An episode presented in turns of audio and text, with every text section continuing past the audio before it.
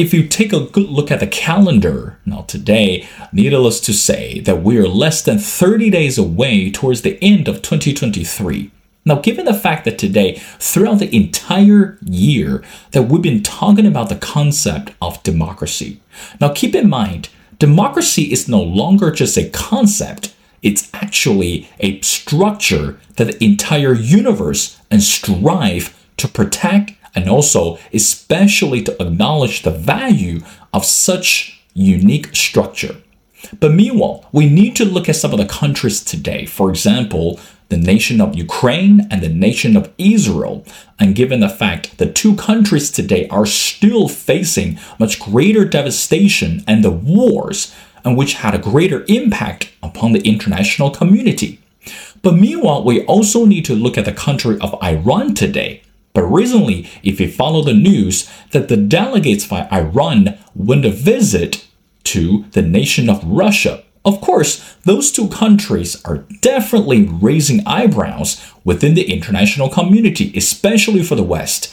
How should we understand the cooperation between the two countries? And what message did the visit actually send not only to US but also to other countries around the world?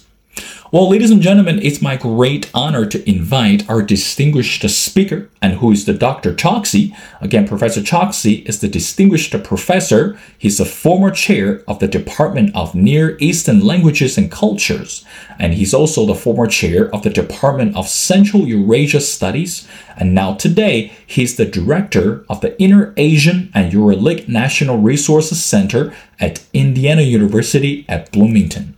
Well, Professor Choksy, and welcome back to the missing piece. Welcome. Thank you. Thank you for having me back. Well, Professor Choksy, I want to get started. As we mentioned before, not too long ago, now the Russian Iran sped up their work on what we called a major new interstate agreement, according to the Russian Foreign Ministry. Now, at this moment, as we mentioned in the intro, when we look at the Russian and also the Iranian today, those two countries, number one, pose major threat to the US, but also they got good friend, for example, like China. Let's start with the first question. How should we assess the recent visit initiated by the Iranian delegates to Russia and what message did that actually send to the US? I think that these visits are intended to challenge not just the United States, but the uh, global order. And I would say that that is also ultimately a challenge to China, mm-hmm. because what has happened recently is that Russia and Iran, in disrupting uh, not just the political systems of the world, but also the economic systems, mm. are disrupting the commercial links that bind Asia to Europe, that bind Asia to North America. And so uh, the, the wars uh, in Ukraine, also Iran's involvement in the Gaza conflict. Mm. Uh, is, is posing a challenge not just to the United States, but I would say ultimately even to China, to India, and uh, is compelling, I think, the global order not just to readapt, but also perhaps to, in some ways, to work together uh, to, uh, in the long run to mitigate the consequences of these conflicts. Hmm. Professor Choksy, let's talk about China. Let's bring China into our conversation. I mean, again, today, we know that China today is the second largest economy in the world. Now, yeah. we know there's no denying that the relationship, particularly politically speaking, between Russia and China are getting much closer. And should we say it's really formed on this solid friendship. But meanwhile, why do you think, or why do you say that this relationship between Iran and Russia actually pose a threat or even a challenge to China? Where does the challenge come from? And how do you think that China can understand this sidelined relationship between the two countries. Can you go into a little bit deeper? Definitely, because while there may be political relations uh, between Moscow and Beijing mm. and Tehran and Beijing, the economic relations between China and the West are far greater. Mm. Uh, the, the, economic relations between China and Iran or China and Russia pale in comparison to the uh, economic connections between China and Europe and China and the United States. Mm. And, and it's, it's those relationships that ultimately ensure the prosperity, the well being of a far larger uh, number of the population, whether it's in China and the United States, but also in the globe as a whole. Mm. Uh, uh, and, and, and I think we need to keep that in mind. So, for example, right now, the disruptions caused uh, by, uh, by, the Ukraine conflict uh, does have an impact on Europe's ability to purchase Chinese goods. Because if mm. Europe is distracted in a war or its funds are going towards uh, supporting Ukraine, that does then affect the commercial relationship.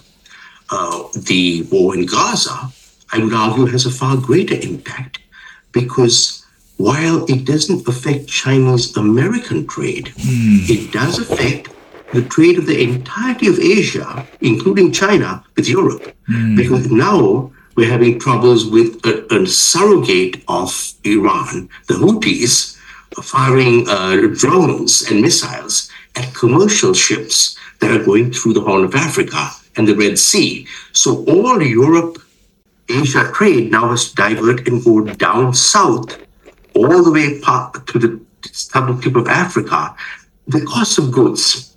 And so, what, what these conflicts are doing is that while it may appear to be, shall we say, bringing China and Russia, China and Iran closer politically, I would argue in the long run, what it's also doing for the entirety of Asia, Europe, and the United States is that it's disrupting, shall we say, uh, relationships that have a far greater impact on, on the daily lives of people around the world.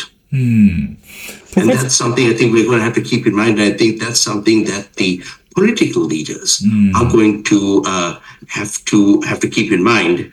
Uh, let's not forget that uh, alongside the United States, China does have a naval base right there in Djibouti, mm. in the Horn of Africa, and it has it there to protect trade. Mm. So uh, this now, so we begin to see the the, the problems that can arise uh, when uh, when let's say a country like Iran uh, uh, and its uh, clients, in a sense, go rogue because they're affecting the the trade of billions of people. Mm. Professor Choksy, again, in this political arena where when we say when we study political science long enough we are familiar with a saying called pick your battle wisely. I mean, again, today we're looking at the nation of Iran. Let's talk about Iran.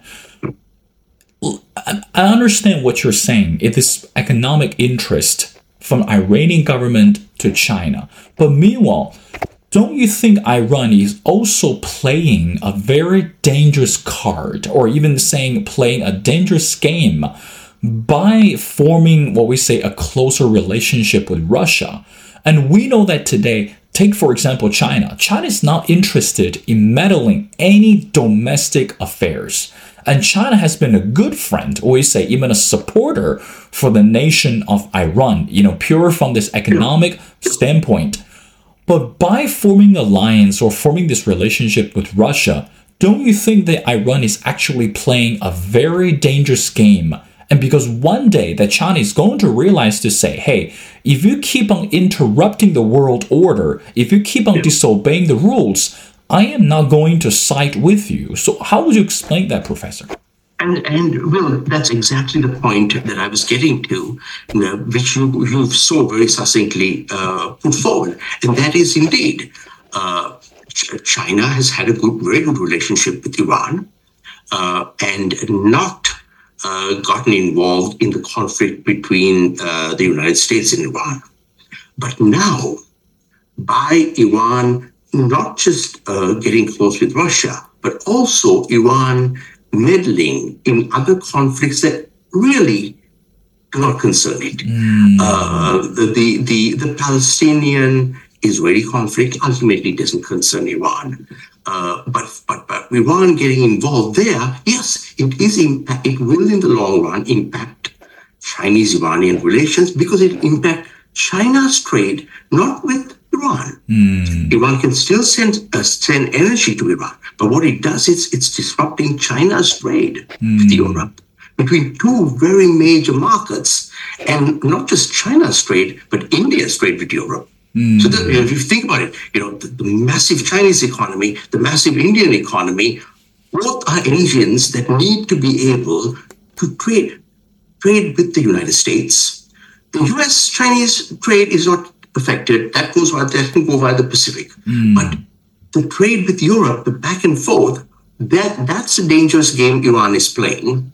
Uh, and uh, and the while there are good relations certainly between China and Russia, uh, Russia is an expansionist power in Central Asia. Mm. It has been for a long time. It seems to be returning. Mm. And so then the question is at what point does Russia pose a danger for China as well? Mm. Professor Choksy, you know, one thing that today, when we talk about the nation of Iran, everyone is very concerned, especially the West, regarding this ongoing nuclear weapon development.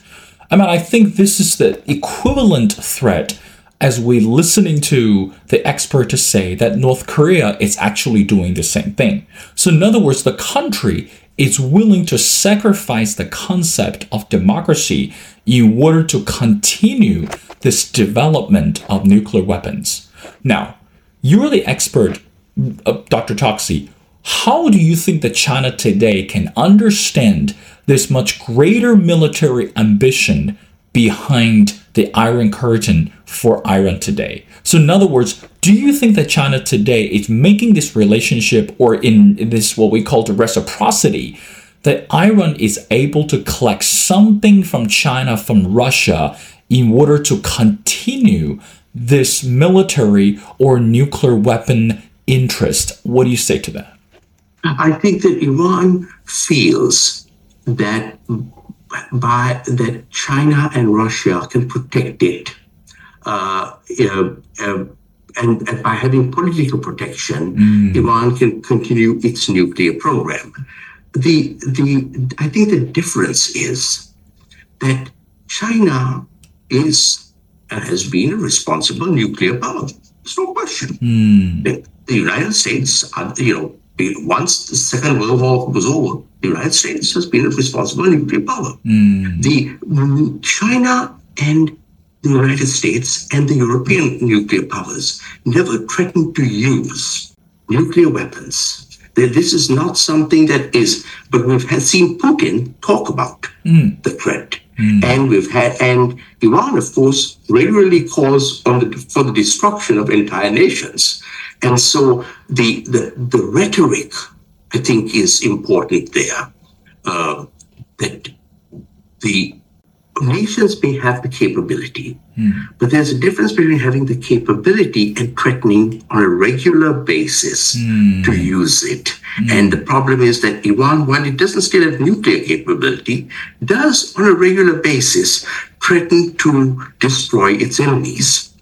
And while certainly at the present time, Iran may have good relations with China, if that changes, we may see Iran threatening China as well. Mm. You know, it feels it can threaten the United States. So well, mm. the time, the day may come when it feels it may threaten, threaten China. Mm. So I think that in dealing with Iran, uh, we should keep in mind that the United States and China, both in their own way and separately, but also together, mm. do work towards global stability. Mm. And and and while China maintains good relations with Iran, and the United States is not able to do so because of, I would say at this point, largely Iranian hostility. Uh, the, uh, the, the change actually may come if and when there is, back to your central theme of democracy, when there is an internal change in Iran. Mm. We've seen a lot, a lot of civil disturbances within Iran. Mm. Um, And, and those have not stopped. Mm. Those have continued, uh, whether it is a protest about how women dress or whether it's economic protests. So Iran's regime is facing internal instability. And of course, as we know, one way in which regimes deal with internal uh, instability is to look for outside threats. Mm. And and uh, so I think we are beginning to see those uh, issues as well. And the consequences, of course, of that is that China does depend a great deal on Iran for energy. And maybe one thing for China to be looking for in the future too is to diversify mm. its energy su- uh, suppliers. Mm. Professor Choksy, I want to read a statement to you and I also want to get your uh, further explanation. Now, according to the visit between the two countries, which Iran and Russia, the Iranian authorities have said numerous times that military cooperation with Russia is expanding day by day. Now, another piece of reality that we have to understand is right after this visit, Vladimir Putin recently claimed that he was very much interested to run for another presidential term for 2024. Now, internally speaking, you and I, again, Dr. Choksy, that might not be a piece of good news for the international community. But let's bring Iran back on the table. If, I, if Iranian authority claim that military cooperation between the two countries is expanding day by day, what does that the message that Putin sent by claiming that he's interested in running for the president for 2024? Does that mean that the military empowerment between the two countries are going to become stronger? And does that mean that US and also any other major players should be very much concerned and cautious about such cooperation? What do you say to that? And, and that's an excellent point. Uh, clearly, uh, uh, Putin feels that he can rely on Iran to be a supplier of military hardware. Mm. And, and that is a very interesting turn of relations, isn't it? Russia used to be the dominant power Mm. and used to, and Iran was the client.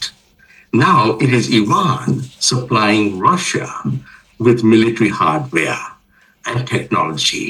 Uh, and, and I think the concern there, yes, it certainly will, will boost Putin's ability to maintain the war in Ukraine, but also perhaps use this use Iranian technology to maintain additional internal control within Russia. Hmm. So that that should be a concern because what that says is that we're not seeing any kind of leadership change uh, in Russia. Hmm. But I think the other concern, of course, is what this means is that with the shifting of the relationship, where in a sense, Iran is becoming the military supplier to Russia. Hmm. That poses a danger, I would say, less to the United States.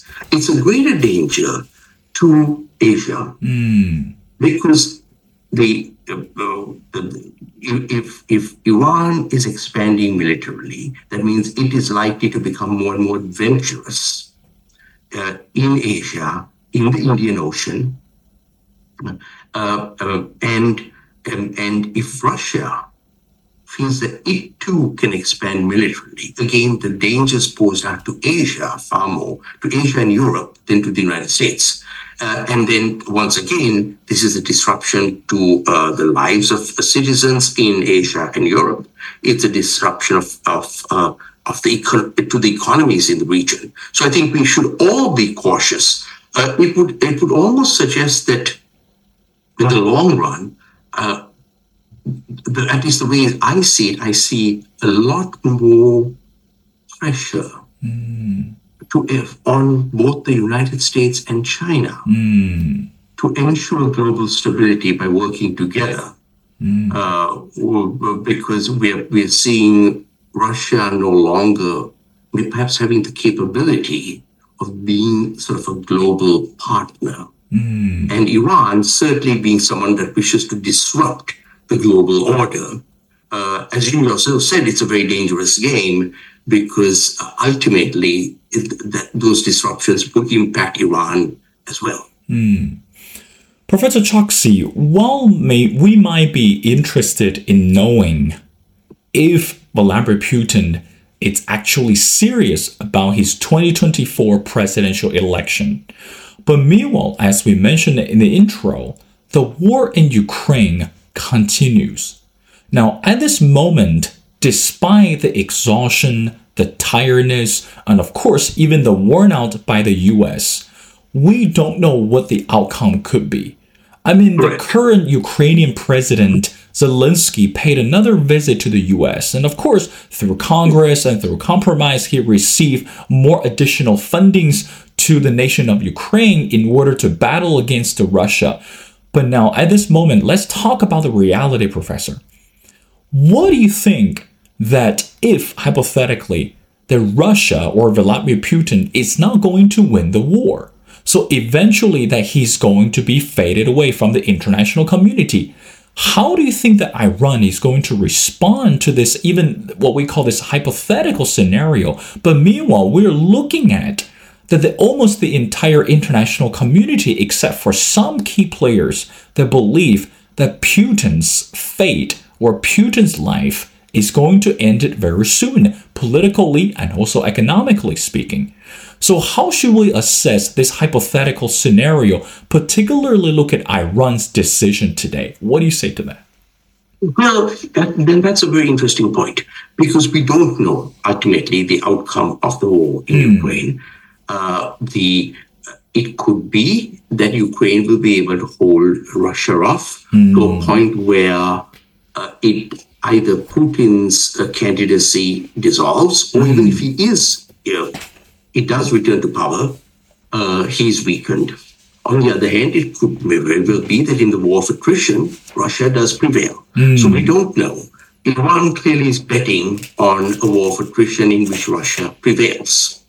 Uh, but I think Iran is also betting that even if Russia does not prevail, mm. that Iran has benefited by changing that relationship. That Iran now has become Russia's supplier mm. of munitions. And so Iran feels that its regional standing has go, will go up mm. and its global standing will go up. So I think Iran is betting that win or lose uh, for Russia, that Iran benefits by having now demonstrated to the world mm. that it is an emerging military power. Mm. So, but again, the, that, that also poses a danger because Iran is not turning out to be a responsible mm.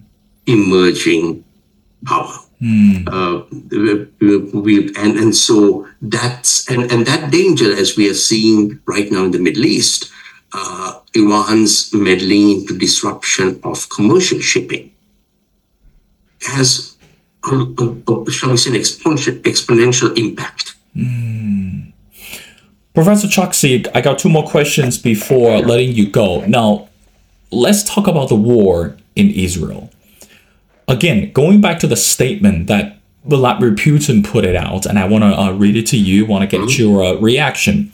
This is what he said. He said Putin has casted the Israel Hamas war in Gaza as a quote, a failure of US diplomacy, end quote. And he suggested that Moscow could be a mediator in the decades long Israeli Palestinian conflict.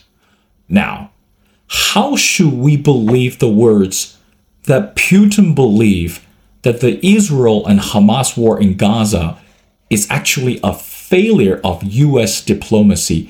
How should we understand that? I mean, again, is that just only a political soundbite, or should we say a political rhetoric study, or he's actually going to do something in order to solve this decades long Israeli Palestinian conflict? Well, if, uh, if Vladimir Putin can solve that conflict, good for him. Let him go on and do it. Uh, the, uh, it, it is not just a soundbite, it's it's a hollow soundbite. Mm. Because the reality is that even superpowers ultimately cannot solve other people's conflicts. Hmm. They can try to, they, but the bringing uh, two groups or three groups, whatever, when there are groups in conflict, ultimately those groups also need to realize that it is in their interest to find solutions. External solutions usually don't work. But additionally, Russia has very little clout ultimately with Israel. And any any clout it has with the, with the Palestinians is via Iran. Uh, so they, the it's it's a wonderful sounding bite. Uh, the, uh, as I said, he's very welcome to to try to solve the problem. Uh, but I, I don't think that that there is much Russia can do in that uh, uh, in that uh, uh, scenario. If Russia wants to do something, maybe maybe Putin should talk with the Iranians and tell the Iranians to tell the Houthis not to interfere with global trade. Uh, because let's face it, ultimately, even the Houthis have really no fight in the Palestinian Israel issue. So we have you know a third party, the Houthis meddling there and disrupting global trade in the name of Palestine. Uh, uh, so if Putin has influence, he should use it. Well, Dr. Choksy, I want to wrap up our conversation by asking you the last question. As we mentioned before, when we talk about democracy today, US is clearly standing at the crossroads. And again, regardless if we're seeing from the Republican side or the Democrat side or even from the third party uh, perspective, more people are actually saying that foreign policy should top the agenda when we are looking at the future leadership for the country. Now, again, going back to the beginning, we're looking at the war in Ukraine, looking at the ongoing war between Israel and also the Hamas. Of course, we're looking at the China and Iran, etc. From your perspective, Professor, towards the end of 2023, how do you think that today US it's actually what we say evaluating or even understanding this existence of threat from Russia, from Iran? And then do you think that China can actually collaborate with US on those two major countries, not bring them into this rabbit hole, but instead we can put the minimum threat and restore the stability? Your final thoughts. Yes, and, that is a very good point. The uh, yes, the United States has its own internal political turmoil going on now. Uh, countries often have their internal turmoil, and the United States will have to to figure out its internal uh, divisions. But on the but on the other hand, it is in, in the interest not just of the United States but of the entire world that the United States remain stable and a responsible global player. In that scenario, China also being both internally stable and being a responsible global player is essential. Hmm. And the third part of that is for the United States and China to be able, despite, yes, superpowers have their differences, but they also have a far greater common common shared concerns. Hmm. And as as you pointed out, the, the need to be able for the United States and China to work together for shared goals, for shared global stability, for shared economic stability. These are very important because these affect far, far large billions of people. And uh, and what we have seen more lately is Iran and Russia, uh, shall we say, being disruptors. But sometimes disruption can be good for change. In the, this case, however, it is not. What we are seeing is that uh, it is disrupting far, far more than it is creating conditions of good. And so, yes, my final thoughts would be that looking forward, uh, I think that the United States and China certainly have uh, or should have uh, common interests outweighing their own the, the disagree, their disagreements mm. uh, to ensure both their individual prosperities but also global stability. That's right, Professor. I couldn't agree with you more because I believe for this year that one thing we learned is wars shall never be the solution to any international conflict. And of course, even though we are seeing the differences, politically speaking and socially speaking, between US and China, but at the end of the day, I believe there are still a lot of areas that we can work together in order to produce the better goods for the world. Because ultimately, that again, two large superpowers, as you said, Professor, can be different and can see an on and eye with everything, but there's no reason for the two countries cannot work together, ensure the global peace, security, and stability.